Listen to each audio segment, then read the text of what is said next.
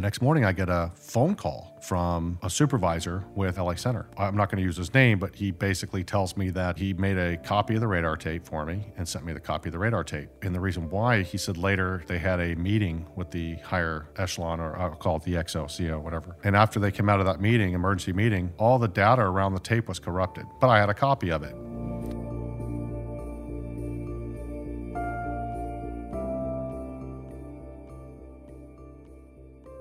Welcome to Merged. I'm Ryan Graves. Today, we're joined by Mark Hulsey. Mark's been a pilot since he's been 16 years old and flown everything from seaplanes to corporate jets to the F 18 Hornet. He has over 12,000 flight hours and he's a designated pilot examiner by the FAA. Mark, uh, welcome. Thanks for joining me. Oh, thanks for having me. Appreciate it. Um, if you wouldn't mind, uh, would you mind introducing yourself and just telling us a little bit about um, why you're here today? Uh, yeah, my name is Mark Hulsey. I'm a retired Marine uh, F 18 pilot and a commercial pilot now for a private tech billionaire. And I saw some pretty interesting things a few months back, and Okay. uh, that's why I'm here. Very cool. So that was while you were flying uh, over the United States? That was just off the coast of California at uh, 47,000 feet in the middle of the night, about Okay. 12 midnight. Very cool. All right, well, we'll get back to that, but uh, maybe we could tell me about uh, when you joined the Navy. What year was it? I joined the Marine Corps back in 1987 as an enlisted Marine. Yeah. And, uh, went to meteorology school, became a meteorologist in the Marine Corps, and then uh, got stationed in Iwakuni, Japan. Mm-hmm. And when I got back, my second duty station was Kaneohe Bay, Hawaii. Oh, and, very um, nice. I started flying helicopters there and finished out my commercial rating and flew helicopter tours on the side while I was based in Hawaii. So you did helicopters and fixed wing. Yes. Very cool. Well, I got out of the Marine Corps, went in the reserves, and I stayed in Hawaii for about five years flying helicopter tours. Okay. And then um, one day I just decided I'm not going to do it anymore. I want to fly jets. So I quit my job. I went to Embry Riddle and I did uh, two years of college and a, or four years of college in about a year and a half.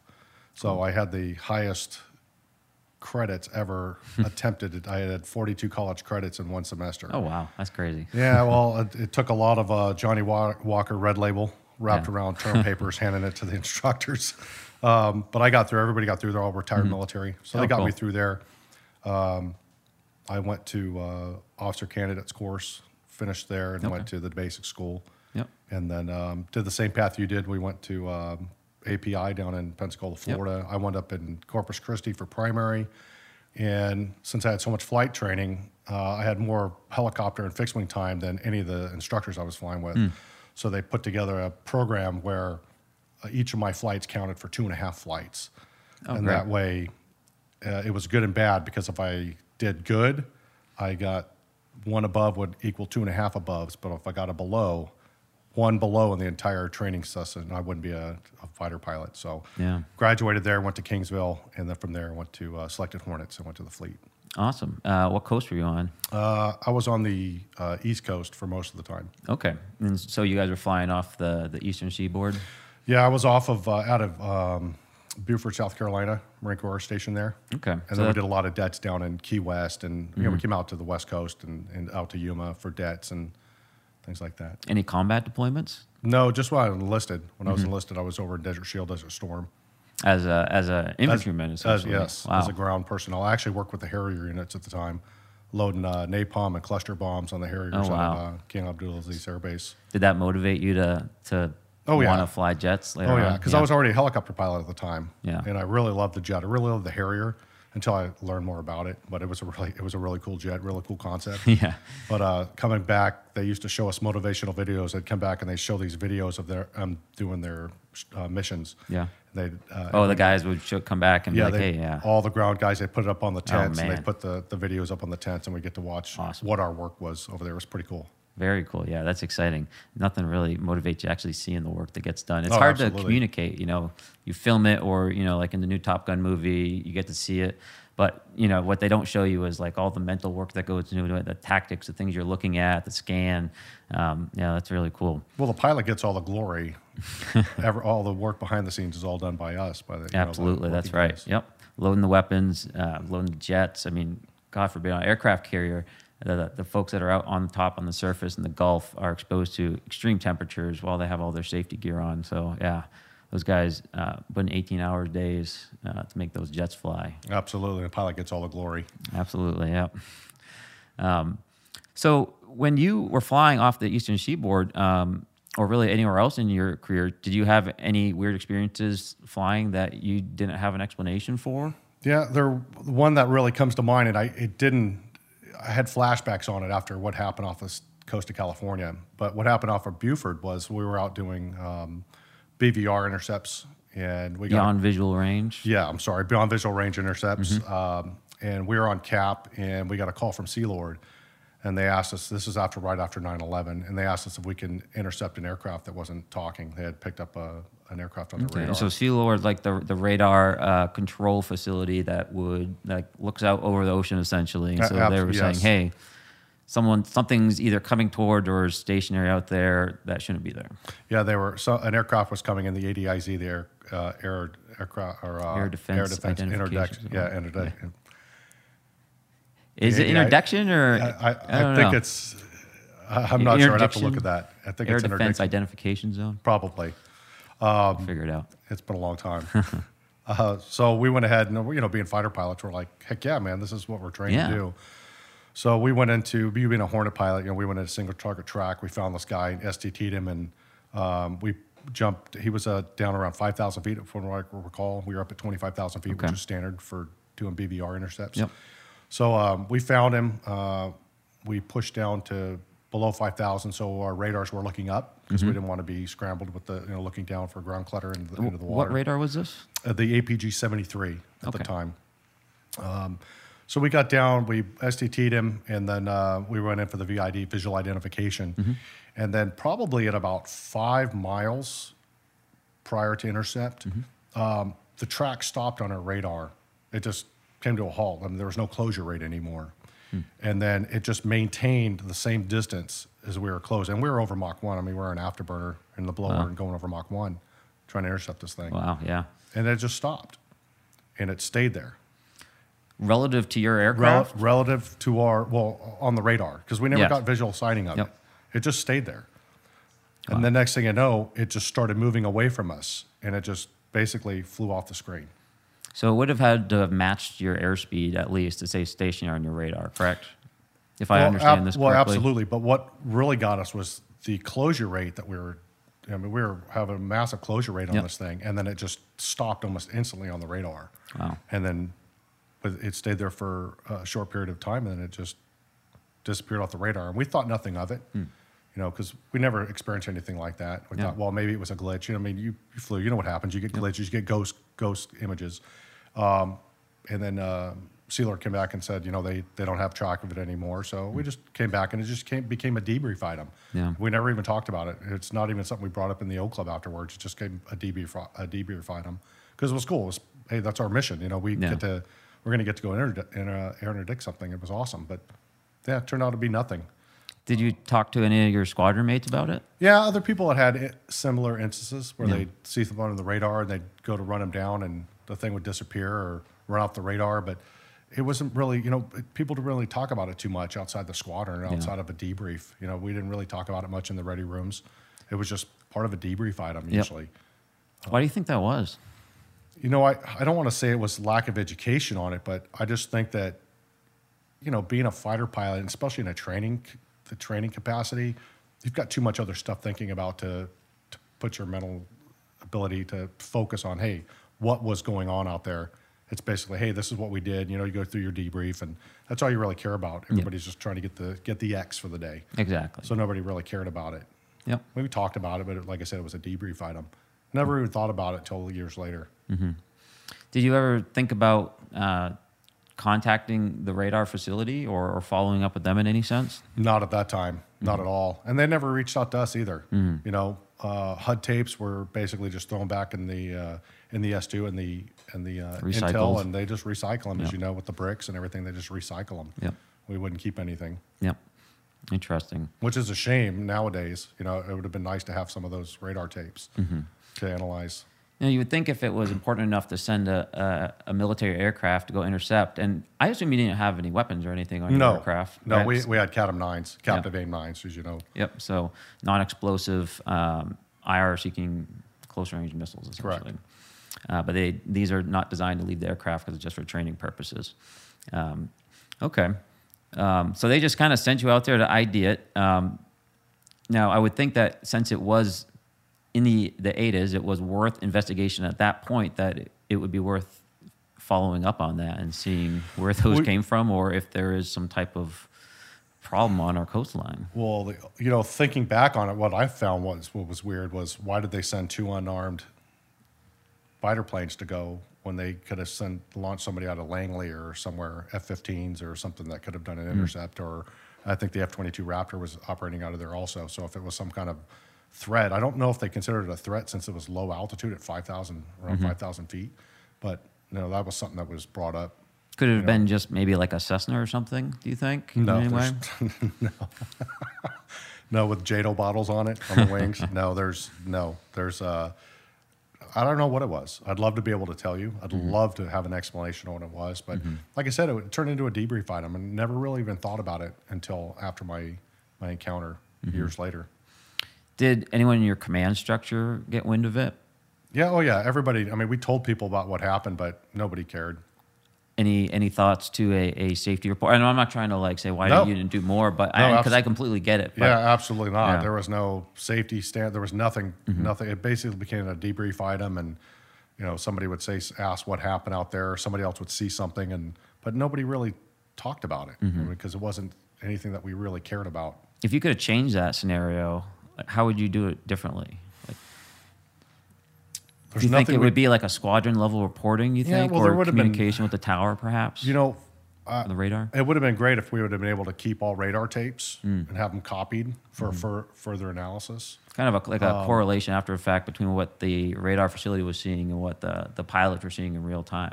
That would have been nice. It would also been nice for to have a uh, all pilots meeting um, through the MAG Marine Aircraft Group, just to tell the pilots, hey, if you encounter something out there, you know, some kind of reporting system would have been great, mm-hmm. just to let anybody else know this is what we're seeing out there.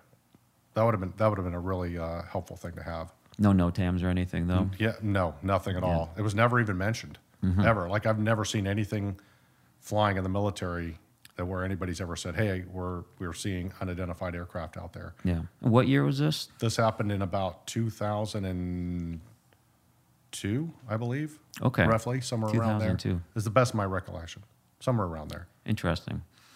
When Sea Lord reached out and asked us to do a, a visual ID intercept because Yeah. they were they had a target out there that wasn't talking to them or squawking. Squawking is Is squawking for- friend or foe. Yeah, well, squ- Mm-hmm. yeah, for squawk, like a transponder. So every aircraft is, especially coming into the United States from the ADIZ, is given a specific transponder code, so they know what aircraft it is. And this didn't have a transponder code; it wasn't Yeah. squawking. Uh, low altitude. Um, it wasn't relatively fast um, coming towards the coast of the United States. Hmm. So when we intercepted it, that's why we're like, this is great. You know, we jumped out at 25,000 feet, lit the blowers, and went down below it. So our radar's looking up instead of down into Mm-hmm. the water. And um, we got within probably about five miles, like I said, and it just stopped on our radar. And the thing about it is, we did have a TD box around it. You did. So yeah, when we were in STT, we had a TD box around it. Did you have it on your radar before you went into STT, which, for those that may not be aware, it's just kind of a more concentrated radar mode that the APG 73 could get into. So, did you have to really like target it to like get enough energy there to see it, or was it just kind of on your radar? No, we uh, they told us where it was. So once we committed, uh, I'm I'm gonna have a hard time remembering terminology. It's been so many Yeah, years, okay. but basically they gave us. Uh, um, I believe our we were using Vegas as a uh, as a waypoint right for home. So they is our main point. So they were giving us intercepts off of Vegas to Got do it. this intercept. And then um, we picked it up on our radar. We went, started looking down, scanning down, and looking in the two uh, two bar for whatever it was, Mm-hmm. the concentrated one. And then once we hit it, we went to STT on it, and then we locked it up. It. And that's when we jumped out of out of twenty five thousand feet and just screamed down to the water. And Mm-hmm. it was a race to know who was going to be down, who was going to be the shooter, who the VID eyeball and shooter, right? Um, and then uh, we ran to intercept these guys. And like I said, at, at about five miles, um, it just stopped on the radar, just completely stopped. When that happened, what was the relative aspects? Well, the weird, if you remember on um, radar on the APG 73, the reason why you jumped into the notch is because the dot, the radar if you jump in the notch, you disappear, right? Because if there's nothing moving, so that was another that was another question that popped out. Like, well, how could that be if it's just sitting on the radar? But Because radars typically they are reflecting energy off of moving objects. ab- absolutely, Um, so if it's staying completely stationary relative to you know the aircraft, that would be more difficult to see. So it's it's interesting that you continue to see it. absolutely. And then it moved away from us, and it flew off, just moved right off the screen. Was it showing a, a target aspect? Could you kind of tell your relative? Oh yeah, it had an aspect vector. Absolutely had an aspect vector on it. We were right out. I mean, we were going right for it. We were You had one it of, go- you merged with it, we were coming right for the merge. Mm-hmm. Oh yeah, we were doing the the eyeball shooter eyeball. And so yeah, and then you just never got there, right? Because it Never got there kinda 'cause it Knew stopped. where you're heading at least, right? Well, we, I mean, we put a direct intercept on it. Yeah. I mean, it was coming. We were going right down the pipe at it, Mm-hmm. and it stopped, Interesting. and it just flew off from us. And then we never thought anything about it. We're like, okay, it's gone. The target, the TD box, I remember it started flashing, and it just, the thing just disappeared. It was one of those yeah flash, and then it yeah. Um, Yep. Did it? Was there any altitude change that you Nope, remember? absolutely zero altitude change. Okay, stayed at the same altitude. The only thing that changed was the aspect vector of it. Right, it came out and turned around and went away, but it didn't. Remember on the radar, I don't know if we could talk about this, but remember on the radar, it shows you the aspect vector of the target, right? Yep. It's got the that never that never changed. That aspect vector never changed, which was really strange. Okay, so it was pointing towards you. Towards us. Yep. And so you know what that would represent is you coming nose to nose with that object, uh, and then it it essentially went in reverse while that target aspect was po- still pointed at you. Yes, Wow, that's really strange. Yeah. absolutely. So yeah, that is that is very interesting. Hmm. When we were seeing the objects off the East Coast in the in the twenty you know fourteen time frame, I could recognize the the object on the radar because they we we have the target aspect and now this is in the APG seventy nine. Um, and we would see the target aspect, but it would move. And normally in an aircraft, you know, it's putzing along, and you and you see that target aspect move smooth, just like the aircraft is moving essentially. But this one would be very jagged uh, or jumpy. It would kind of like skip around, and it would, on average, seem to be flowing in a direction based off of that target aspect. So it'd be moving in this general direction, but the target aspect would still kind of be moving around because of that jerky target aspect. That's how I could look on the radar and be like, that's probably one of those things, you know, that we've been seeing. And because of that, the freeze up the target aspect, that's even more interesting to me, I think, because that means it's, I don't know what that means. I don't either. Yeah. I don't either. Yeah, just some. Like I said, there's a lot of you, they could you call them radar anomalies. You call it whatever you want, but the fact that we weren't able to get a visual ID on it is what really sucks. But you know, well five miles you know that's that's not too far away nope. and you had the the td box so you knew where to look oh yeah, it's right in the HUD. yep Right in the HUD.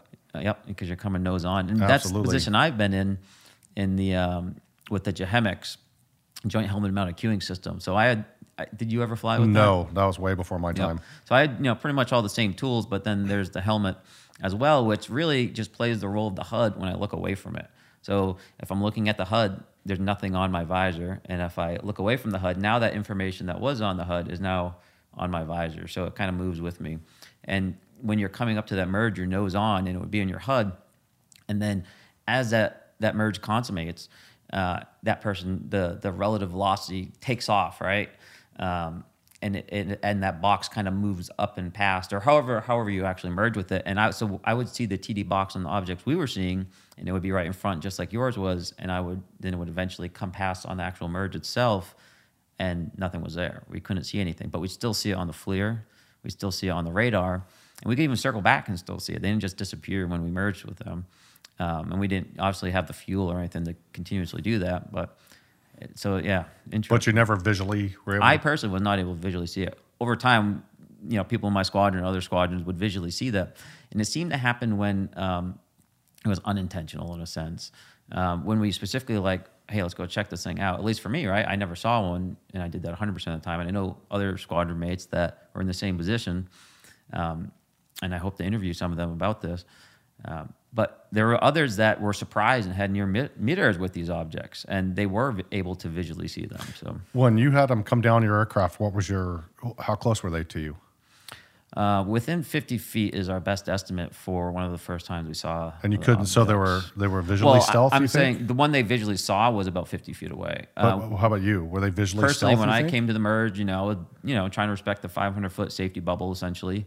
Um, and you know that's very close. I mean, I should be able to see a bird. You know, Uh, absolutely. um, yeah. So we weren't seeing anything. Yeah, and then the difference in ours was it we would never let us get close to it. I mean, the thing just stopped and then flew away from us. Yeah, we that's a never able to get different close to it, which is really It weird. didn't turn away, right? Like there was no like turn. there was no turn aspect. There was nothing. The thing just stopped on the radar, Hmm. just completely stopped on the radar, and then moved off straight ahead, straight away, not in an angle, not any other direction. No asp- no aspect change, no altitude delta, nothing. Hmm. It just moved away from us in the same direction that we were traveling. This is this is interesting, right? So it was on your radar, and the target aspect was facing you, and what that means is like essentially that's representative of an aircraft just coming at you, trundling along, flying nose to nose at you, and then what we typically expect to see if one of these aircraft was going to move, it would essentially turn, right? Like you would see it turn through 180 degrees and essentially fly in the opposite direction, right? And we do that all the time, right? We, we call it various things, but we fly away to you know try to run away from missiles or enemies and things of that nature. Um, the fact that the target aspect didn't change is, is interesting to me because we had a, a case off the coast of Jacksonville, Florida, which is very close to the area. It's not too far at all. It's Yeah. just south of. It's uh, in between the two where the gimbal was videotaped and where we are having the, the daily issues off of Virginia Beach. It's right in the middle of those two, right? Absolutely. Yeah. So when we saw the gimbal object, it, we saw it on our situational awareness page, and that's a God's eye view of everything that's happening. Did you have that page when you were flying? Okay. Absolutely. And so the gimbal object, when we observed its movement on the SA page, it simply went in one direction, and just like what you described, no turn radius or anything, it just simply went in the other direction. Um, the target aspect in this case, on this radar, perhaps APG 79, uh, was able to see the stuttering of the target aspect. I wonder, since you were able to essentially zoom in with your radar uh, with the APG 73, so you were putting more energy into that piece of the sky, you were able to see these objects. Um, perhaps when the target aspect didn't change and it went in the opposite direction, maybe it performed the same type of vertical turn that the gimbal It- object. you know, it probably could have. Uh, you know, if you think about it in layman's terms, it's like somebody, two cars doing a head-on collision, right? And all of a sudden, the car you're you're getting ready to run in head-on just basically is going in the going in the same direction, 180 degrees opposite direction instantaneously. So, aircraft, as you know, can't do that. Only aircraft that can do that are like helicopters, but helicopters can't fly that fast, right? They're limited to about 180 knots. I think the fastest one in the world's like 210 knots or something. Um, we were going, you know, Mach 1 inter- to intercept this. And it's, the closure rate on it was well over Mach 1 on a closure rate. And there's nothing out there that could have done that. Do you remember what it was? I don't remember what the closure rate was. It's too long ago, but I know I was over Mach 1 on the intercept. So it was coming in at you at some, you know, oh, velocity. oh, absolutely. Got it. I mean, the closure rate was pretty darn quick. Um, and then for it just to stop instantaneously. I know if I were to stop going Mach 1 instantaneously, I wouldn't be here today. I'd be dead. Yeah. Right? It's probably Yeah. like jumping off the Golden, Golden Gate Bridge and hitting the water, and like concrete. You'd be dead. Your organs rip apart. Um, but it just literally stopped right away. It didn't, you know, when you're asking about uh, velocity intercepts, what I remember from that day was it didn't slow down. We didn't see it slow down Yeah. at all. It just stopped and just stayed there Wow. and then continued off the other other direction. Wow. And for and you think about this for an object, and you know this as a fighter pilot, for an object to go from stationary to greater than Mach one to run away, especially, I mean, it would take something like it would take some kind of missile, um, uh, like an uh, AMRAAM missile or something, you know, something Mm-hmm. Yeah, like a missile behavior. That's not how an aircraft to, can to run away, right? And at that those altitudes, you're not going to be speeding up very quickly unless No. you're descending or, or doing anything like that. not It's around five thousand feet. Exactly. I mean, that air is so thick. There's there's no way. I mean, you can't even you can't even hit the. You got to do the Rutowski climb even on a to depart to, Yep. to make make Mach one, right? Yep. Remember that? Yep. That so that's a, a climb, at least in the Charlie, where you actually have to level off uh, every so often. You regain speed to climb at an optimal fuel rate. In the F-18 or in the uh, the Super Hornet, uh, the newer variant of the the, the Charlie Delta models, uh, our Rutowski climb is essentially just a, a steady rate climb at a at a fixed pitch, slightly different. Yeah, we would take off. You would take off. I did a lot of red air, so I would always enter. Uh, I'd always be the uh, deck launch intercept, right, for trainers. So Yep. So that's being pretending to Yep. be the bad guys for for the the Blue Air, the friendly fighters, your squadron mates or other squadrons? Absolutely. So you take off, and we'd get up to about eight or ten thousand feet, and then you nose over, hit Mach one, and then you maintain Mach one to climb. So that, that was ours. Super Hornet cannot climb in over Mach. Yeah. that's for sure. Yeah. At least with the uh, external tank on and everything else. So yeah, this is that's some certainly some interesting behavior. Would you expect any other assets that we had in 2002 to behave like that? I mean, of course, helicopters, drones, perhaps. I mean, There's no drones can't fly that fast. It's impossible, right? And even if drones could fly that fast, you'd see an aspect change if they were going to turn. Yep, right. that's true. You'd see it. And it was in 2000. Yeah, and they didn't have any kind of drones or anything that would have done it at that time. There's not even, I mean, even the F 22 Raptor. Uh, well, first of all, we wouldn't have seen him on radar, right? The F 22 Raptor. Um, they wouldn't there's no way. Because that thing, we would have seen him turn. Mm-hmm. And um, could they have run, ran away from us? Oh, absolutely. You Mm-hmm. know that. But we would have seen him. We'd have seen him turn. And the Sea Lord wouldn't have sent us out there to intercept it either. That's true. Right? Absolutely. They would have known he was out there. How far off the coast was it again? Uh, it was right by the ADIZ, so you know, just over t- about 12 mi- 14, 15 miles off the coast is what I believe. Was that actually in your working areas? Yeah, it's actually in the whiskey area. It was. Yeah, Okay. Yep. absolutely. Interesting. Yeah. Well, how about we skip ahead a little bit? Um, maybe we can talk a little bit, if you wouldn't mind, just kind of provide a little background about what your flying career looks like now. Yeah. So Transition a little bit. you know, I retired from the Marine Corps and I got went to work for. Te- I've been always flying tech billionaires uh, for these big companies, and then um, I have uh, I, I flew for uh, a bunch of the big uh, guys up in the Bay, Silicon Valley, uh, 737s, typed in 737s, and multiple Gulfstreams, citations, uh, hold single, um, multi, and helicopter ATP ratings, uh, CFI, double I.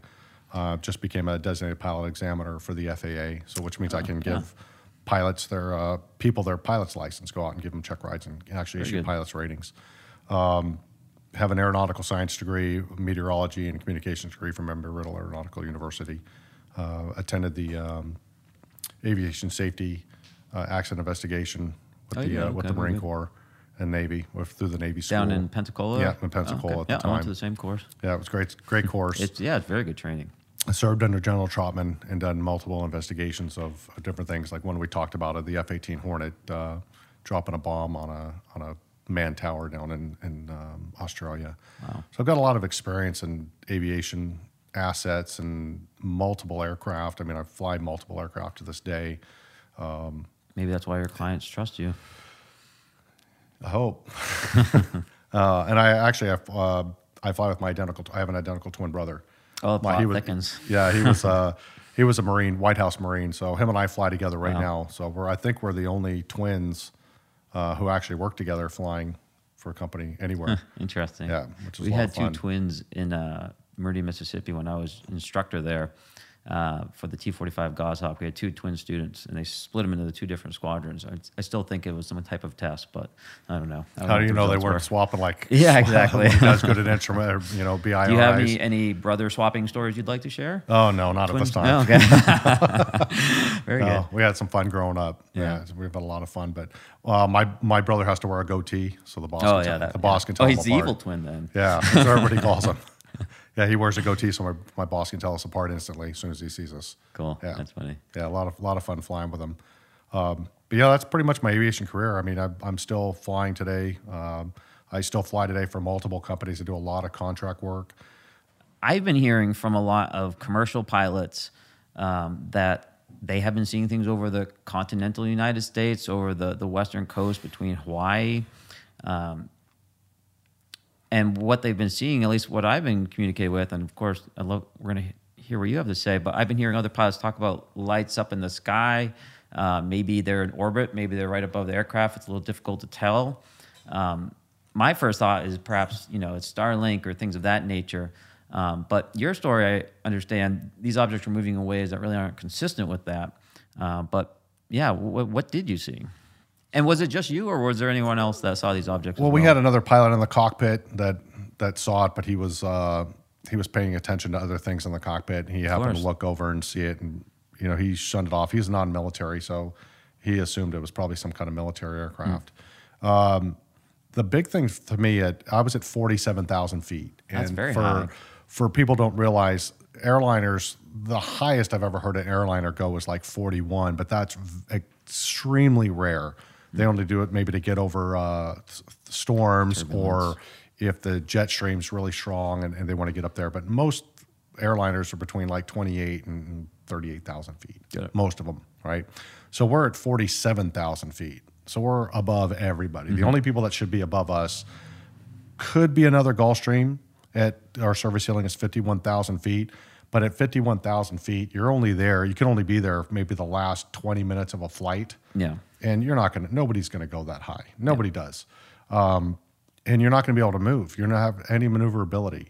I mean, Why is that? well, the air, as you know, the air is super thin, so you have to have a either a big surface area, and you're also going to have to have velocity to make up the same amount of lift that you would down at down, let's say, five thousand feet, right? So anytime you make a turn, you're reducing that lift. So to return that to you reduce that lift, you're going to have to add thrust and and and pitch, right? Because you got to maintain the same um, the lift to be able to airplane to be able to fly to be able to perform the same amount of lift to fly. So to do that, you're going to lose. You're going to need more power, more thrust, right? So in that turn at those altitudes, it's going to create more G forces because you're going to have to have more thrust, more. You're going to be pulling more G's to And you maintain burn the same. off energy more when you absolutely. So you're going to have to be adding more thrust. And the G forces, you remember turning G forces, how, how turning tight G forces. Right now, if I took a Gulfstream to 51,000 feet, which is higher than I was at 47,000, and try to make a, a 180 degree turn or a 360 degree turn, it'd probably cover well over 10 mile radius It'd be a 10 mile turn uh, just because uh, the air is uh, so thin. because the thin. air's so thin. The aircraft actually goes into what's called half angle bank turn when you're up that high, Okay. and it will not do a standard rate turn. It'll do a half. The computer ang- will stop The that. computer will stop it because it knows if you do, the airplane's going to stall Hmm. and it's going to it's going to lose out. It's going to come out of the sky. So the airplane will not allow you to do that. Got the, it. the Gulfstream 650 is pretty smart airplane. Mm-hmm. It won't let you stall it.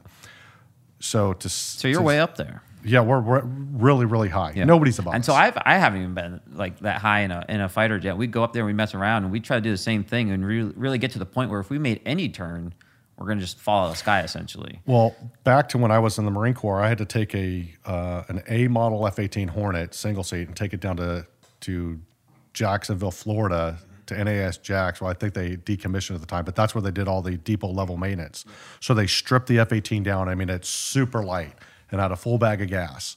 Right, and I'm at, taking off out of Beaufort, and it's only like a 35 minute flight down to Jacksonville. I got a whole bag of gas, and what am I going to do? I'm going to go out and play, right? Sure. So I took off, and I remember I got it up into the high 50s. Yeah. But to be that high, I was in straight level flight, and I was in full afterburner just to maintain altitude. Exactly. Yep. So you could tell that it, it takes so much, and afterburner. You remember how much afterburner, how much thrust the afterburner has in a Hornet.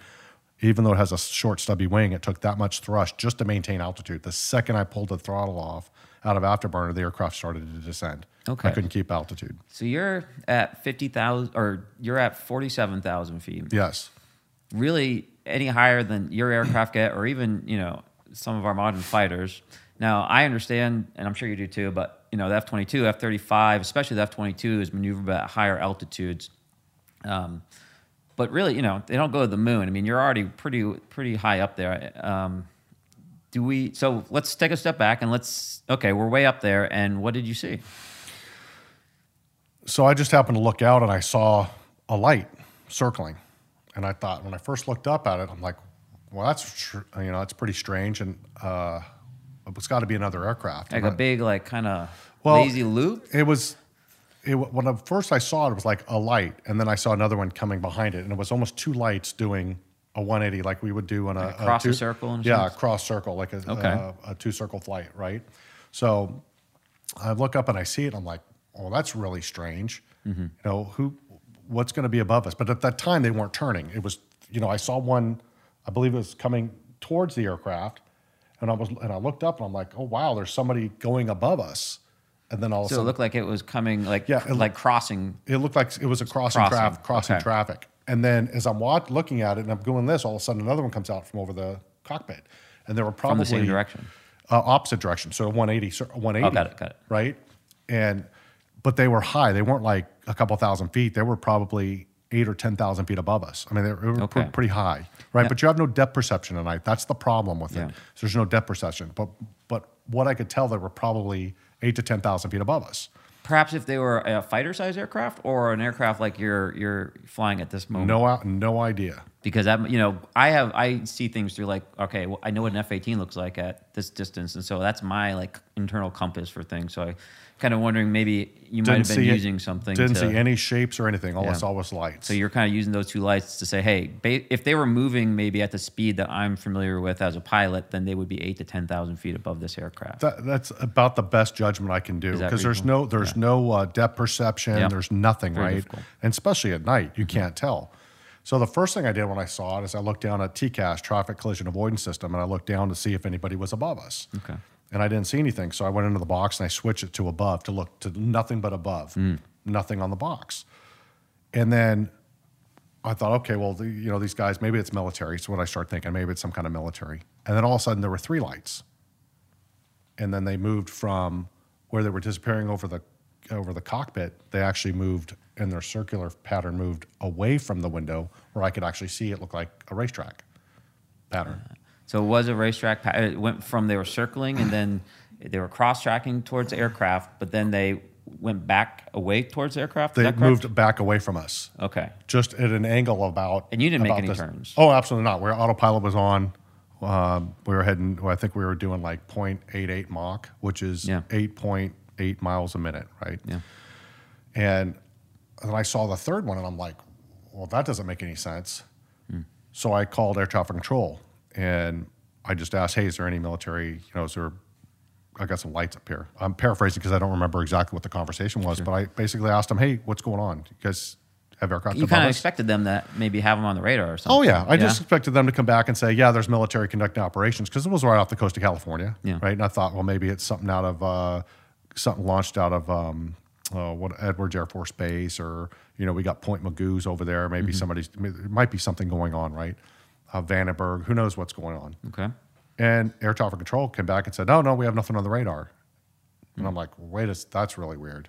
Yeah. And I asked, I think I asked him if there's any military operations that are going on, and she said, "No, there's nothing. No military operations in the area." And they would know, right? Like they would They, get they should. sometimes? Yeah. They should know. Um, so I continued to watch it for a minute, and then a fourth light appeared. And then what really got me was what I thought was a shooting star. This is where it gets a little weird. I thought it was a shooting star, right? Because I'm looking at these things, and I'm like, oh, awesome! I get to now I get to see. I'm looking at the stuff here, and I see it looks like a shooting star Yeah. it actually stopped and joined the formation. And that that's the one that Wow. that that's the one that real I was like, what the heck? I made another call to air traffic control and told them, hey, there's the you know there's five lights now, and one of them just came down from above and joined the formation. Oh wow. Um, And then uh, we watched them. It, it happened. It happened for a while. They asked other aircraft if they'd seen it, and nobody, you know, everybody kept saying, "No, we don't see anything." So we, I, I don't remember the exact period. It's been such a long time now, um, but it tracked us. And this is something else that was really strange. It wasn't a stationary uh, orbit. It was a moving orbit. so you didn't move past it? No, it followed us. It kinda- okay. they were orbiting, following us. So if they were following us, they had to be whatever the maneuvering speed was for the track, but they were also moving with us at 88 Mach, 0.88 Mach. So that's what was the really strange part about it because they were moving along with us. And I thought it was the, I mean, it was the strangest thing I've ever seen. And it followed along for a while. Uh, um, a couple more radio calls to air traffic control, and then um, they they had moved over the cockpit. They moved back out, and then that one time they came back over the cockpit's the last time I saw them. Um, didn't think anything else out. We were getting ready to hit. I think it was called Dinty, is a reporting point that when we push off and switch over to to HF Freaks to head over to see to head over to Hawaii. Um, so the last time I checked in with with air traffic control, you know, that nobody else was reporting anything. So we get to Maui, and then uh, the next morning I get a phone call from a supervisor with LA with uh, LA Center, and he, I'm not going to use his name, but he basically tells me that. Uh, that he made a copy of the radar tape for me and sent me the copy of the radar tape. He mailed it to me Awesome. and the reason why he said later they had a meeting with the higher echelon or I'll call it the XOCO, whatever. Um, and after they came out of that meeting, emergency meeting, all the data around the tape was corrupted. But I had a copy of it. So he also told me that other airline pilots had called in later, same the same ones that are uh, apparently were on uh, the they didn't see radio saying they didn't see anything, called in after they landed and said, yeah, they saw something. They didn't want their their uh, official record on the on the radar tape, you know, on, on the, the radar tapes. FAA tapes. Absolutely, Yeah, that they didn't want to report it. I've heard that before. And I thought that was really strange. So then they gave me, they told me that I was going to be getting a call or gave me a number, said you're going to be getting a call from this number. And it turned out it's some, I forget what it was. It was some JTOC or a joint uh, air defense, whatever it was, uh, whatever the, the acronym stands for, um, called me and they debriefed me on it. They want to know exactly what happened. And I told them. Uh, lasted about a 40, 45 minute phone call with these guys and then um, then they recommended I call the National UFO Reporting Site just to let them know. That way they can put use their Freedom of Information Act to pull radar tapes. And then they told me that the uh, uh, my report was going to go into a report going to Congress. So there'd been a lot of interesting sites. Then I get it. next thing I know, I get a phone call from, or uh, uh, I believe it was a phone call from Ben Hansen, um, who had heard about it, and he started talking to me about who's it. Ben? Ben Hansen is a um, he's a retired FBI agent, and he's a uh, a UFO researcher, paranormal researcher, and he started looking into my story. He heard about it. Um, I think through the UFO reporting line, he heard about it, and then um, he started investigating and he started trying to pull uh, FOIA, Freedom of Information Act, to get this information from SoCal, Tracon, right? Um, then I- Potentially corrupted radar data. correct. And then I started receiving information from other controllers that bad things would happen to them if they were to come out and talk about the radar tapes of what they saw.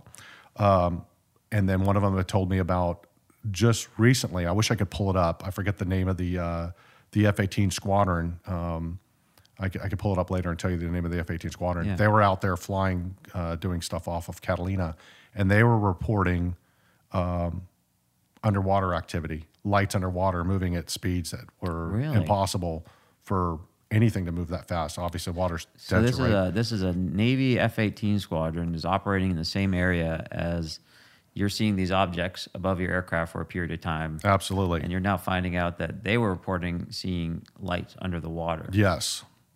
What's what's what what the fuck? Yeah, I don't. uh, well, I still, I- you know, I don't know what it was, and then uh, um, more air traffic controllers reached out and started asking me more questions and saying, you know, that they they wanted to talk about it. They'd like to talk. You know, guys wanted to wanted to share more stories about what happened off the record because if they come out, they said it wouldn't end well for them. They'd probably lose their jobs. But more people started coming out. Come to find out, I found out from an air traffic controller that another, uh, I believe it was a Hawaiian airline guy, had reported what I sort of what I saw. Um, it's similar but different, right? His was not over his aircraft. His was, I think, at a distance. But people had started reporting seeing weird things um, weeks before, and nobody Weeks would, before. and nobody would said nobody said anything. So when I when my radar tape came or the radar tape I had, I sent it to Ben Hansen. So Ben Hansen put it on the internet, and once he put that on the internet, next thing you know, all these airline pilots started coming forward and saying, "Hey, guess what? I saw something also." So it sort of opened the opened Pandora's box, and now everybody's coming out and talking about things that they've seen, and people seeing lights flying, and um, So the pilots are talking about this. pilots now. are coming out now talking about it. And I didn't I didn't transmit anything over the radio because I wanted publicity or any. I was just doing my my duty as a pilot, mm-hmm. Um, informing air traffic controller, asking it. We trained well, for that. I mean, yeah, that, that what is it? Reacted that way because that's the right procedure. That's the right thing to do. Like, Absolutely. having uncertainty in our operating space like that is the last thing we we, we work towards. So yeah, You know, something else that's really weird. If I was at, if I was on the ground or if I was at twelve thousand feet in a Cessna, even at twenty five thousand feet in a citation Mm-hmm. flying, and I looked up and saw the lights, I wouldn't even have looked up twice. I would have thought, yeah, more airplanes. I wouldn't even have thought twice. because you're so high. But what got me was at 47,000 feet, and I know nobody's above us. Mm-hmm. Nobody is. You know, and everybody starts saying, hey, it's probably military. I said, okay, let's say it is military. Where are the military landing lights? Mm-hmm. They're on the landing gear. You think a military pilot, a military aircraft's going to fly around with its landing gear down? It wouldn't be able to maintain flight at that altitude. Yeah. And no military aircraft's going to make those kind of turns. I mean, who can make those kind of tight turns at that altitude? I know it's going to take me 10 miles on my Gulfstream Yeah. 10 miles. to make a turn, and I have a massive 100 foot wingspan. What's it going to take if something? I don't know how big this was. I don't know if it was uh, a small object, as small as a table, just a big light, or if it was a massive object. I don't know. There's, I couldn't see anything but the lights, Yeah. which was really strange. And the lights never disappeared. The lights would, as they came on me, they were really bright, and then as they started to move away, but the lights were still. I could still see the lights. They never disappeared. Um, so they weren't directional you know they weren't they weren't fixed at a fixed direction it was like a almost like a nav light on a on a at the ship bottom where yeah where it it's from. always there Yeah. where it's always there but it was more defined when it was coming around the circle towards me it got really bright and then it faded out but it was still there it never Interesting, yeah. disappeared it was. Hmm. always there and at the end i believe there were seven total flying in- Seven? seven total i believe at the very end and flying in formation so i believe the fifth one joined them from above it was either the fifth or sixth one joined from above and then another one or two wh- whatever order it was Mm-hmm. and there were a total of seven at the very end Oh, wow. but uh, you could hear that on my air traffic control tapes when I came in and I, I reported to air traffic control, and that's when I that's when it really got me because I jumped on there and said, "Hey, one just joined it from above. Now there's seven, one or six or seven. One just joined from above, came in from above and joined them. You know, and uh, here's what's funny: I got a copy of the air traffic control tape um, of the lady making a call to her supervisor, and they were laughing about it. Um, and then when she said, "Well, hey, this guy is reporting it again," and he- he said he's an F he's a retired Marine F eighteen pilot, then their attitude changed. Like, okay, this isn't just some whack job out there, you know, just making stuff up. Because I told them, listen, I've done air, air, I've done intercepts and everything. I I've never seen anything like it. Yeah. So their attitude sort of changed when they found out that I had a little bit of credibility behind me. That, that speaks to me as that. like a lack of just integration into our, our aviation f- safety framework in the United States. I mean, globally, but even in the United States, um, I, and I know they probably laughed just because they weren't familiar with the topic and what have you. But you know, I, I believe that the policies and the procedures for reporting this and, and actually following up on the data are going to help alleviate that because Well, I hope so because you know you shouldn't have. It doesn't matter if I was an F eighteen pilot or if I was a, a student pilot. A sighting is a sight. If somebody sees something that's unexplained, they should take every single report with the same enthusiasm. Exactly. Right? It doesn't matter. Um, I mean, anybody can get out there and make a story up, and it's up for the the evidence to speak for themselves.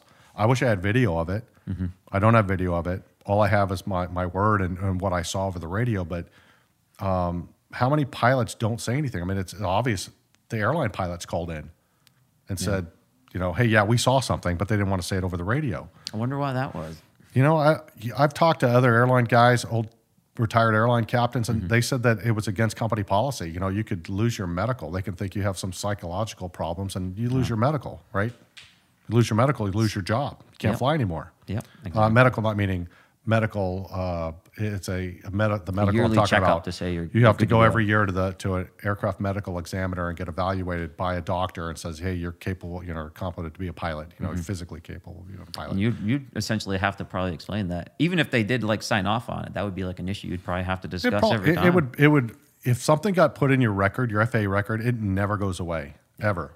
So even if it wasn't in your airline record, let's say they sent you in for a, a mental evaluation, it's in your permanent record for the rest of your life. Mm-hmm. Yeah. So guys just don't want to deal with it. They don't. They just want to put their head down and and not say anything. Yeah, or they'll make many- an anonymous call. How many right? people trying to go for a commercial airline job after they go in the military want something like that sitting in their file? Or how many just regular pilots that never went in the military? At least we have some credibility behind us Yep. For what it's worth. But how many guys are out that get their commercial license that are flight instructors that, that see things that they don't know what they are and they don't want to report it because they don't want the stigma attached to it? And I hope that, uh, I mean, I don't care. I'm not, I'm not in fear of losing my job. My boss is completely, you know, he completely trusts me and, and um, he's got confidence in me. He knows I'm not going to make up a story for what am I going to get out of it? I've got nothing but hassle from it. Yeah. You know, um, as soon as like as soon as the, the it hit the internet, uh, I started getting all kinds of weird phone calls and harassing emails and my social media. Oh, here's one I got to tell you. This is great. I forgot about this. So I posted that video. I posted that video online. video? The, the the bootleg video the guy sent me from the radar tapes. Oh, he did. I posted that online on my on my uh, Instagram, and next thing you know, my Instagram was deactivated. Really? Couldn't get access to it, Very interesting. and I, I reported that to Ben. Also, let Ben know, and I also told uh, there was another news station that talked to me about it, and I let them know the same thing that they had deactivated.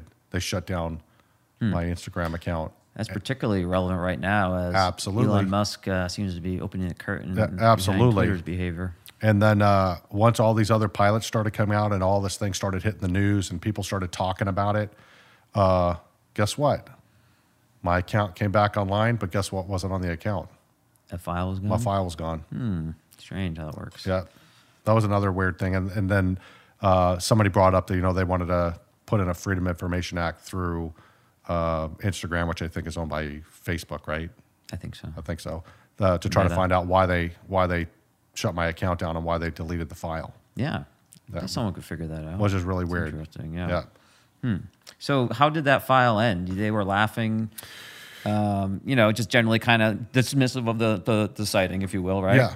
And then then what? Anything Um, else?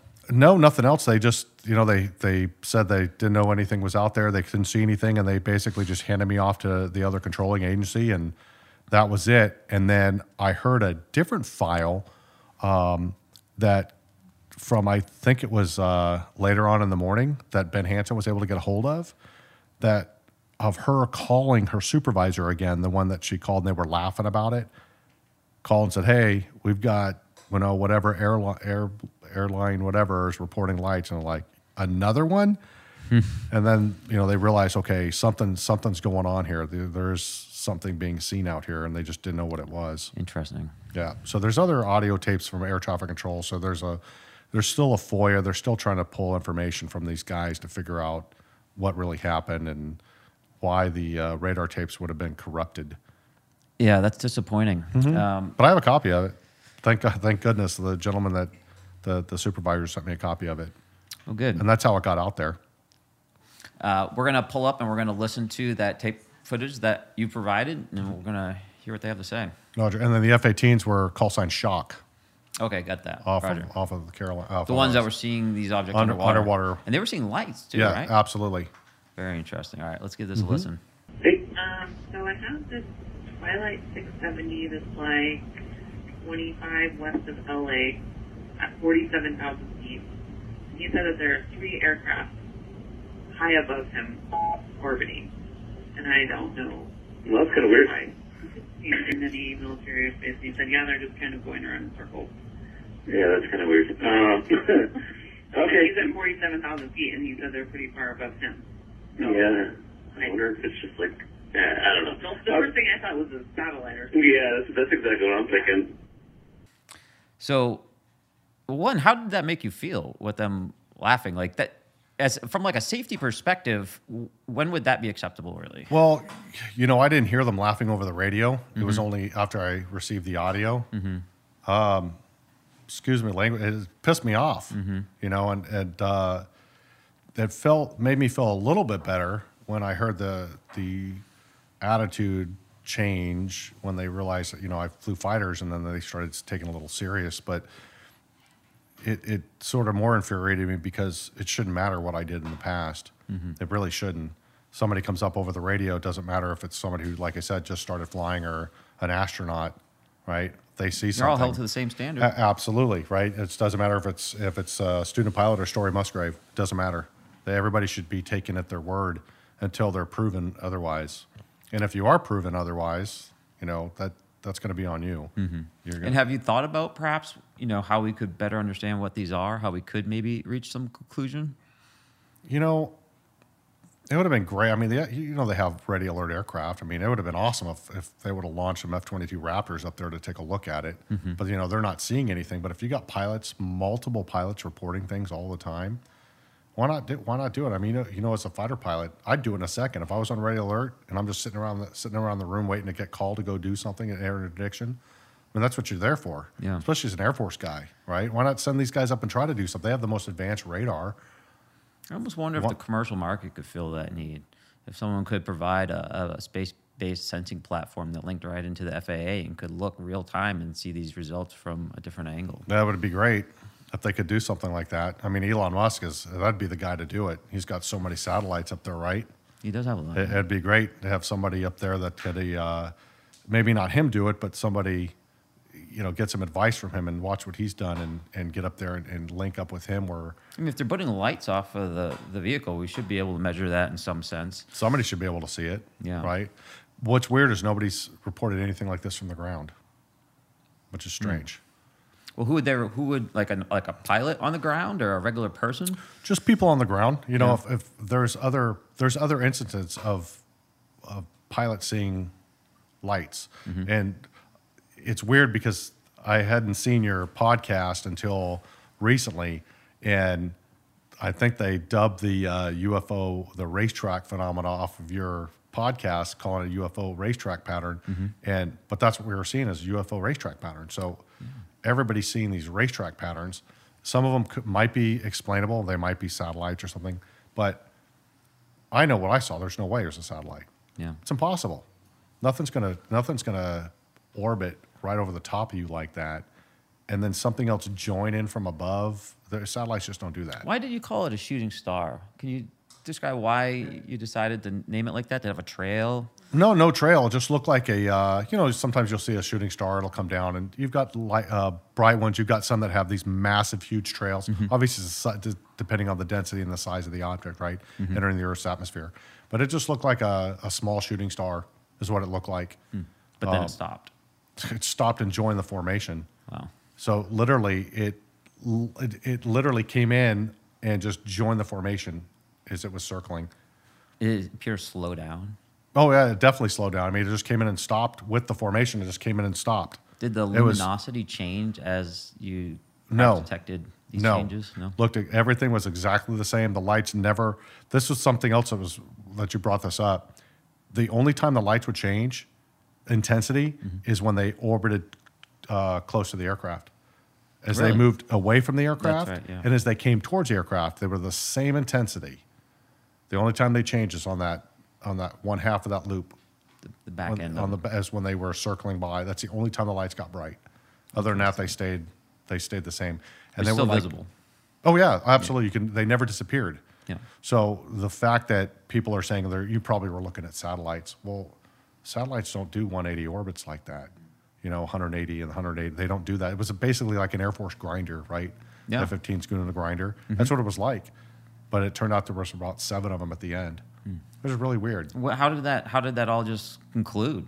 How did you just As they moved over, or- no, as they moved over my aircraft, uh, I saw, that's the last time I saw them. But it took place in probably over 20, 25 minutes, probably, roughly. long? Yeah. And then as, the, as they had moved over my aircraft, that was the last time I was able to visually see them. They And once they went out of your view, and then you just were never able to pick them up Yeah, again. correct. They just disappeared. And then everything else was follow up, you know, with people um, uh, calling me or getting emails or text messages. And Yeah, let's talk about that. Why why do you think they felt the need to kind of reach out to you and have that conversation after? I was sort of shocked because I was a contractor on a flight on Twilight 670, and Twilight 670 is a uh, aircraft that's owned by a, uh, a, a prominent tech billionaire. So his aircraft is blocked. Nobody has access to that information. So they reached out to the controlling um, manager of that aircraft to get my aircraft to get my personal information because I'm not a full time employee with them. I was just a contractor hired for that trip. So they reached out to them to get my information. It's the only way to get in touch with me. Only way to not even know who I was. Um, so I don't know if the if the I think it was such a an impact on the center manager, air traffic control center manager, that he wanted to reach out to me in my opinion, to say, "Hey, buddy, you're not crazy. You know, mm. this here here's the radar tapes." And I'm glad he did that, Yeah. or we wouldn't have those radar tapes. Yeah. I'm glad he did that. Well, they're corrupted now. but yeah, well, supposedly corrupted. Mm-hmm. and so, yeah, wow, that's incredible. And for him to tell me that they had gone into an emergency meeting and come out, and when they came out, the radar tapes were corrupted. what was the emergency? Uh, didn't tell me. He didn't know. He wasn't involved in the meeting, Yeah, but they were supposedly corrupted. So I hope I didn't put him, him at any peril or whatever by taking that data that he gave me and sharing it with the world. Because people, you know, people have a right to know. I think if anything, um, any air traffic control should fall under whistleblower protection, right? They should be able to speak out if they're getting reports from pilots. They should be able to speak out about it. Mm-hmm. Th- Who's going to hear about it? Air traffic control. line. anybody else of pilots and everything, it's going to be the air traffic control people that are actually getting the first-hand reports of everything mm. from pilots, right? The pilots see it, but they're communicating over the radio. Air traffic, and that's an official government record, right? Mm-hmm. Over over frequencies, and that stuff should be preserved, and not just for 60 days, 90 days, however long air traffic control has it. But when that kind of information comes, that needs to be flagged and kept permanently for analyzing. Interesting. Um, that's that's what needs to happen. But as they informed me, if they were to come forward, nothing good would have came of it. Basically, that have been they would have been lost their jobs, prosecuted, whatever. I don't know what enough about air traffic control if they have to sign a non-disclosure or um, because they handle a lot of military aircraft, right? They might have a, some they kind have of clearance. security clearances, Yeah. actually, believe it or not. A lot of controllers, uh, I don't know if it what percentage of them do, but a significant portion do have, uh, I, I think, at least a secret clearance. You know, because think about it. You know, the president's flying around. There's, you know, uh, maybe a lot of things that would fall under being classified, but that that is an option. So what I'm hearing is that you know, as we we talk to more pilots and we figure out what the the best reporting mechanisms are going to be for what you guys are seeing, um, there's you know there's also a consideration to ensuring that the FAA controllers have same access to that reporting mechanism. It sounds like maybe sometimes the pilots won't identify a report because of whatever reasons, and same thing on the on the controller side as well. Yeah, I, I understand the controller's concern about if there's a uh, a top secret aircraft or something out there. That Certainly. they're not supposed to talk about it, but somebody needs to get briefed on it. Um, you don't just discount anything that anybody sees and, and say, oh, it's probably military or it's top secret. But That's You- actively harming aviation safety if you do that. It- I mean, that's is. the bucket you're taking from if you choose that method. Well, they're just demonizing anybody who's coming forward. Also, Mm-hmm. I mean, everybody's a whack job, right? That's that's the the what people think, you know, and, and nobody wants to get that stigma. I received so much of it uh, after the stuff got posted online and, and on national news that um, I had everything from uh, people calling me crazy to people wanting me to father their children because they think they have some kind of extraterrestrial connection. or- first. uh, I'm telling you, it's it's it, it's out there. But I can understand the stigma by nobody wants to talk about it. Mm-hmm. But if you look at it as aviation safety, um, you know, my reporting uh, was for basically safety. Like, well, what the heck is this, and what's it out here? And if you guys aren't seeing it, as soon as they said they didn't see it, that made me think, well, you know, something's out here, and air traffic control's not seeing it, but I'm seeing it. Could it be? Could it be a safety issue with my aircraft? Could they collide with my aircraft? Mm-hmm. What about other? What about a passenger aircraft that's got 400 people on it? You know, it, it it's an aspect that everybody needs to consider. Air traffic control, the federal government, private industry. Everybody should have an open door policy to be able to discuss any information, anything they see should go into a database, and it needs to be verified, um, and not just verified by. A, it needs to be verified by by people who know what they're looking at. Right? You need you need a board of direct. You need people that are air traffic control. You need uh, prior military guys that have done air interception, air interdictions. You'd, it'd be great to have astronauts, um, all kinds of scientists, uh, engineers, electrical, astrophysics. Every, I mean, it'd be nice to have a whole board of people to actually get together and say, "Hey, this is what we have. Let's hear options. Let's what is it? Yeah. You know." But there's not right now. Nobody wants to talk about it. Everybody's uh, scrutinized and criticized and laughed at. I'm seeing that change a little bit. So I hope so. From my perspective, uh, I've been um, not receiving as much as it sounds like as you have been, but I've been uh, engaging with the American Institute of Aeronautics and Astronautics, which is the largest um, air and space professional organization in the world with over 30,000 plus members. And we've established uh, our own permanent committee within that organization to investigate unidentified aerospace phenomena. Uh, and yeah, I did. I have seen you know that skeptical take from people within inside that institute. Uh, but we're at a point now where we've engaged with you know we have about 45, 50 members. You know, probably upwards of a thousand years of you know NASA experience spread out among the team. uh, across industry and, and the research labs. And these are, you know, industry first, credible people that are putting real thought and real consideration into how we're going to understand this in the future. So I think that's really the best way to kind of move past that that skepticism you see is just having a normal, rational conversation about this around the data about this and making sure that we have the proper procedures in place to stop people from kind of giving into that that fear-based response of laughing about this. Yeah, it's just a that's how I stigma. And it. you know, something else I'd like to bring up is, you know, how do we know this isn't some adversary country that's doing something within our airspace? So the federal government should take a really serious look at it.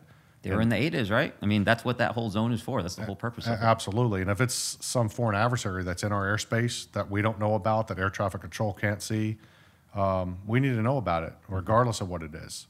It needs to be taken serious. And uh, I hope they start taking things serious. I hope they uh, they start looking at pilot reports and uh, people feel free to come come out and actually talk about it or report it without reprisal or you know scrutiny or um, fear of losing your job. That's probably the big one. Nobody wants to lose their job. It's a very um, once you're kind of in a position in the airlines, you're kind of there. You have your number, and if you leave, you go back to the bottom. There's no transferring seniority around, correct? There's, there's nothing. Once you're gone, you're gone. Mm-hmm. And it could be as easy as the FAA pulling your medical.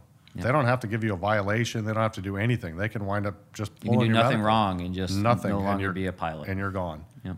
In, in 10 minutes, you're gone. Mm.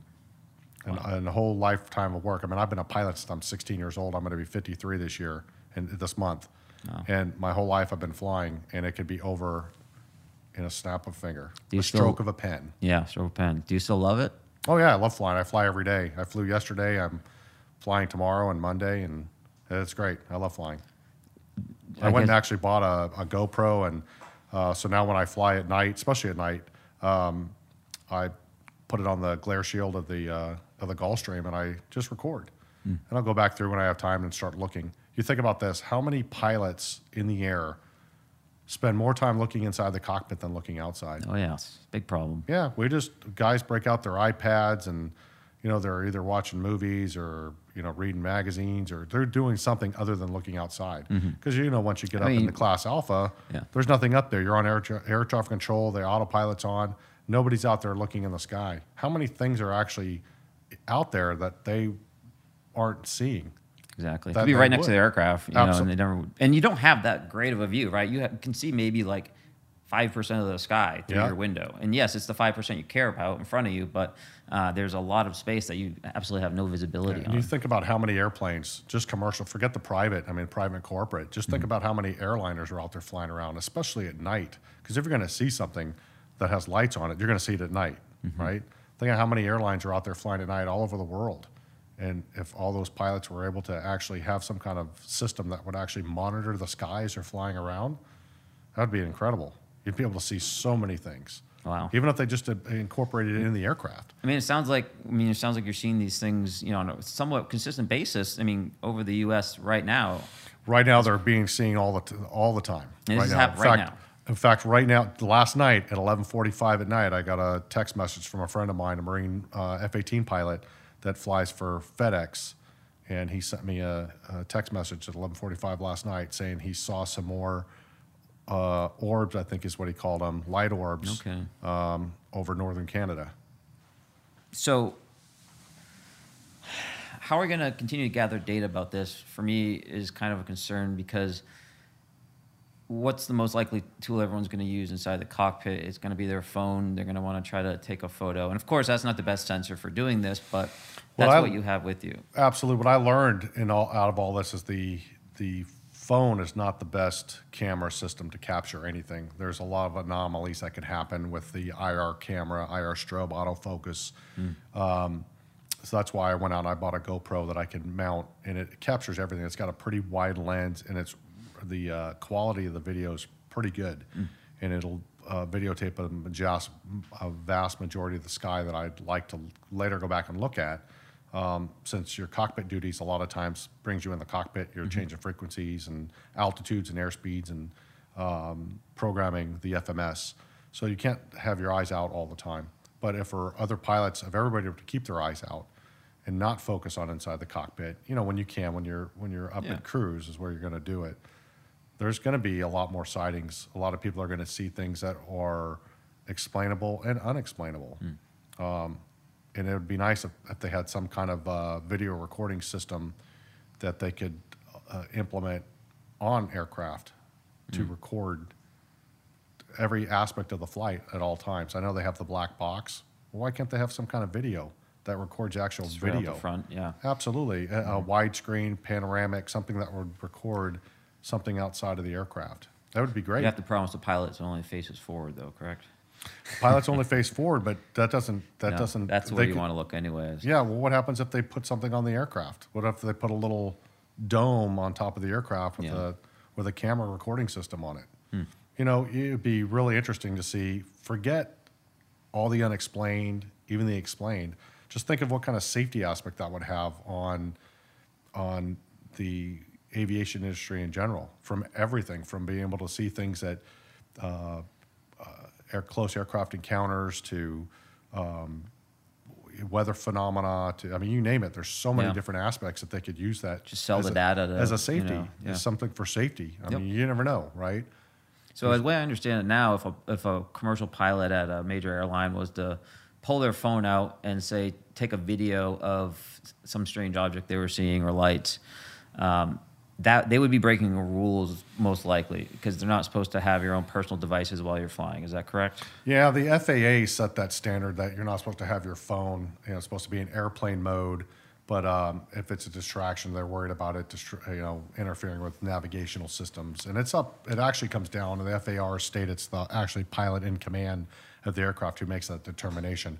But airlines, if they have a, a rule, um, you have to follow the rules set by the airlines, by the air carrier that you're flying for.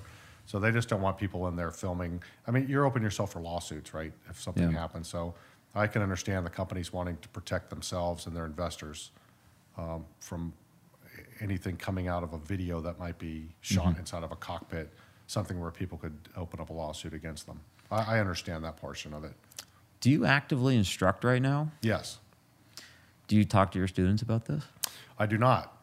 I don't talk to my students. They have enough on their plate to worry about with uh, learning the aircraft, learning aerodynamics, Mm-hmm. and, and you know weight balance, performance. Uh, I didn't. I wouldn't want to. I, I hate to use the word burden them, but Yeah. I wouldn't want to put any undue stress on them. So it's pretty new, new pilots. It, it's brand new pilots. I do train commercial. I do AT, you know, train guys for ATP and stuff. But you know, when you get into into higher uh, uh, ratings, airline transport pilot, which all airline transport pilot people I've got have, Um, you know, those those pilots, they, they have the the bandwidth to actually Yeah. understand what you're talking about. And I talk about it with guys in the Gulfstream, Gulfstream community, other guys. In fact, after my experience, what happened off the coast of California, um, the actual lead, they call it a CAM, um, certified aircraft manager Okay. on Twilight 670.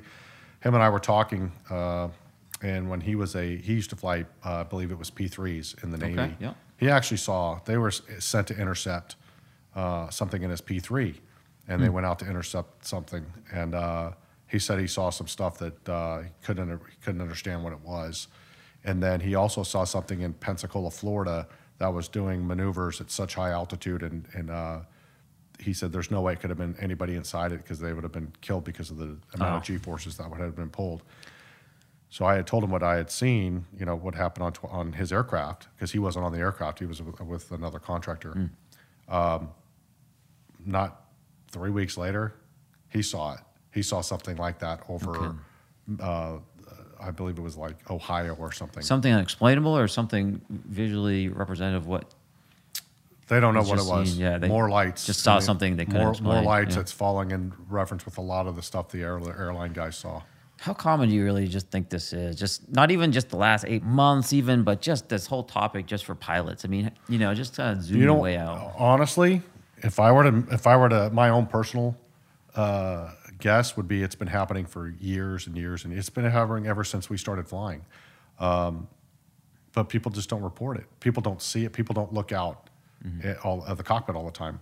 Like I said, when I made my initial report and I talked to the news, I told them the second pilots start seeing this, it's like walking onto a stage.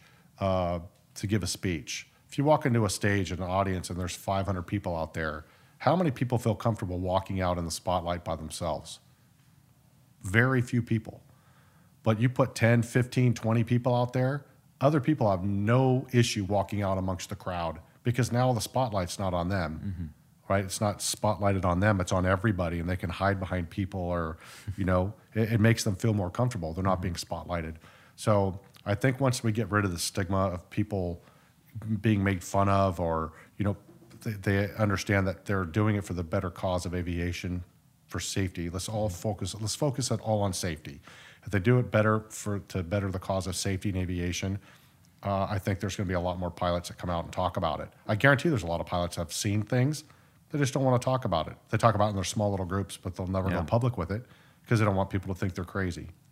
and there really hasn't been any like process or infrastructure or anyone to really talk about it too right i mean from my perspective at least when i was speaking about it first a lot of it was very much entertainment based or you know it was just it was difficult to really have um, people who hadn't considered it look at it agnostically in a sense um, and so that's really what I think we're going to be able to do here. And my hope is that we'll have more pilots on like yourself, and you know, you're welcome to pass an invitation.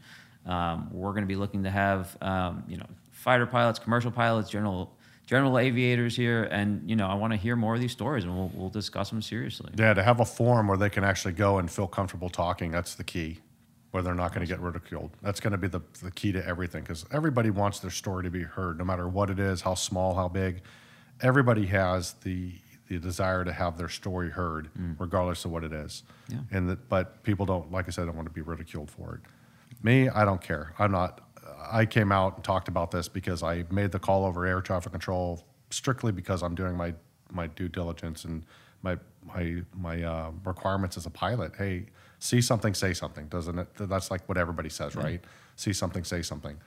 And then uh, it just sort of spiraled out of control when I started getting radar tapes and people calling me and the JTAC calling me and um, I'm glad it happened that way because we've got all these other pilots that had seen it, and now they're coming forward and talking about it because they didn't feel comfortable doing it before. It took one person, the the guinea pig, to step out in the spotlight, and now everybody else is jumping on the stage, which is great. I'm I'm glad for that. Well, I'd like to extend an invitation. I think to FAA controllers as well as pilots to come on and talk I, about this. I've reached out to them, and uh, I'll continue to reach out to them. We're trying to uh, trying to get them to come forward. Um, it'd be great if they could be protected under the Whistleblower Act. I don't know why it would have to be a Whistleblower Act, but it would be great if they could just to come Something out. to make them feel more Abs- comfortable. absolutely, you don't want somebody to lose their career over over something like they're this. they're in a very much kind of similar track as pilots as far as their career, huh? A little bit rank based. And well, they work right for the federal government, right? Air traffic Oh control. yeah, yeah, very much so. That's Yeah, right. Mm-hmm. so they can be terminated for cause at any time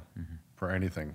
We don't know what kind of contracts they sign or what kind of security clearances they have to sign. It could be like the military, right? We're not supposed to talk about certain things when we leave the military. Mm-hmm. Um, so they could be under the same same guidelines with the FAA.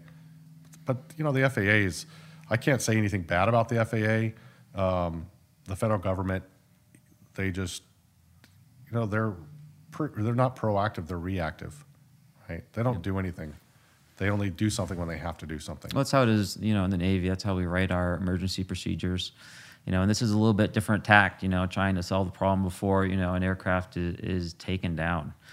Um, yeah, it's about being proactive. And this conversation that we're having now, I think, is really one of the first steps in being more proactive about this. And so, you know, thank you for coming here today, Mark, and, you know, being proactive and standing up and, and doing what's right, in my opinion. Well, it was my pleasure. You know, I hope me coming out talking to you about this will get a lot, encourage a lot more pilots to come forward and and tell us what they've seen or experienced, or uh, uh, regardless whether it's something that they might know what it is. Well, humans love mysteries, right? They love to solve the mystery. So there's that mystery's out there. You know, we want it solved. It it until everybody cooperates, we're not going to solve the mystery. Yeah. One of the things that we're going to be doing with this podcast as well in the future, after we've brought on more pilots, is going to be exploring different technologies uh, that might be useful in the future. Things that are available uh, off the shelf, if you will, that perhaps could be modified so that we can work to uh, build sensors and build technology that are going to be able to move the conversation forward proactively. So we, we intend this to be an active conversation. uh, where we don't want to just you know go our own ways after the conversation. We want to um, we want to be able to take the great ideas and the new data that we have and go do something interesting with it. So uh, you have applied to join the the integration and outreach committee, the UAP integration outreach committee at the AIAA. So there's also a number of other pilots that have um, witnessed things just like this.